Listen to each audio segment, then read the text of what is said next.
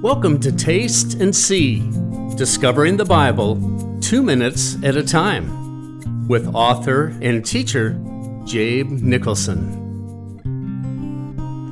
Almost across from Gordon's Calvary, about 500 feet east of the Damascus Gate, there is an opening under the northern wall of the city of Jerusalem.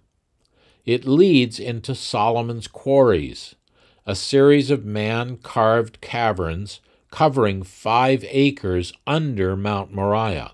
Quote, Solomon had 80,000 who quarried stone. 1 Kings 5, verse 15.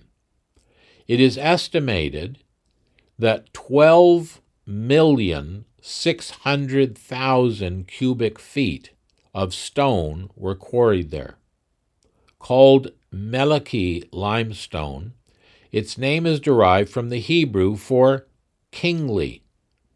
It is relatively easy to carve underground, but hardens when exposed to sunlight. The quarry entrance was hidden by Suleiman in the 1500s and not rediscovered until 1854 when Dr. J. T. Barclay, an American medical missionary, found the entrance and announced it to the world in his book, the city of the great king. I had opportunity to visit the quarries. It is breathtaking to see the large piles of stone chips and the indentations where stones had been removed. But what sobered me was seeing huge, nearly finished building blocks still attached to the bedrock. Imagine the scene. The stone cutters had entered the quarry that day and set to work. But then at some point, echoing through the cavern, came the words, The temple's finished. Come on home. They picked up their tools and lamp, leaving those stones shaped by the hammer, looking like the stones in the temple, but abandoned in the darkness, still attached to the bedrock.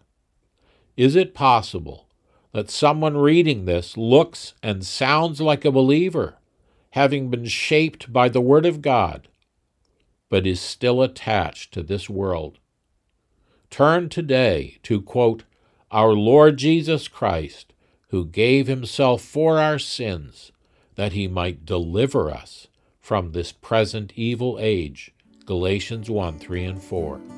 He can set you free. Find more of Jabe's Bible Talks at uplook.tv.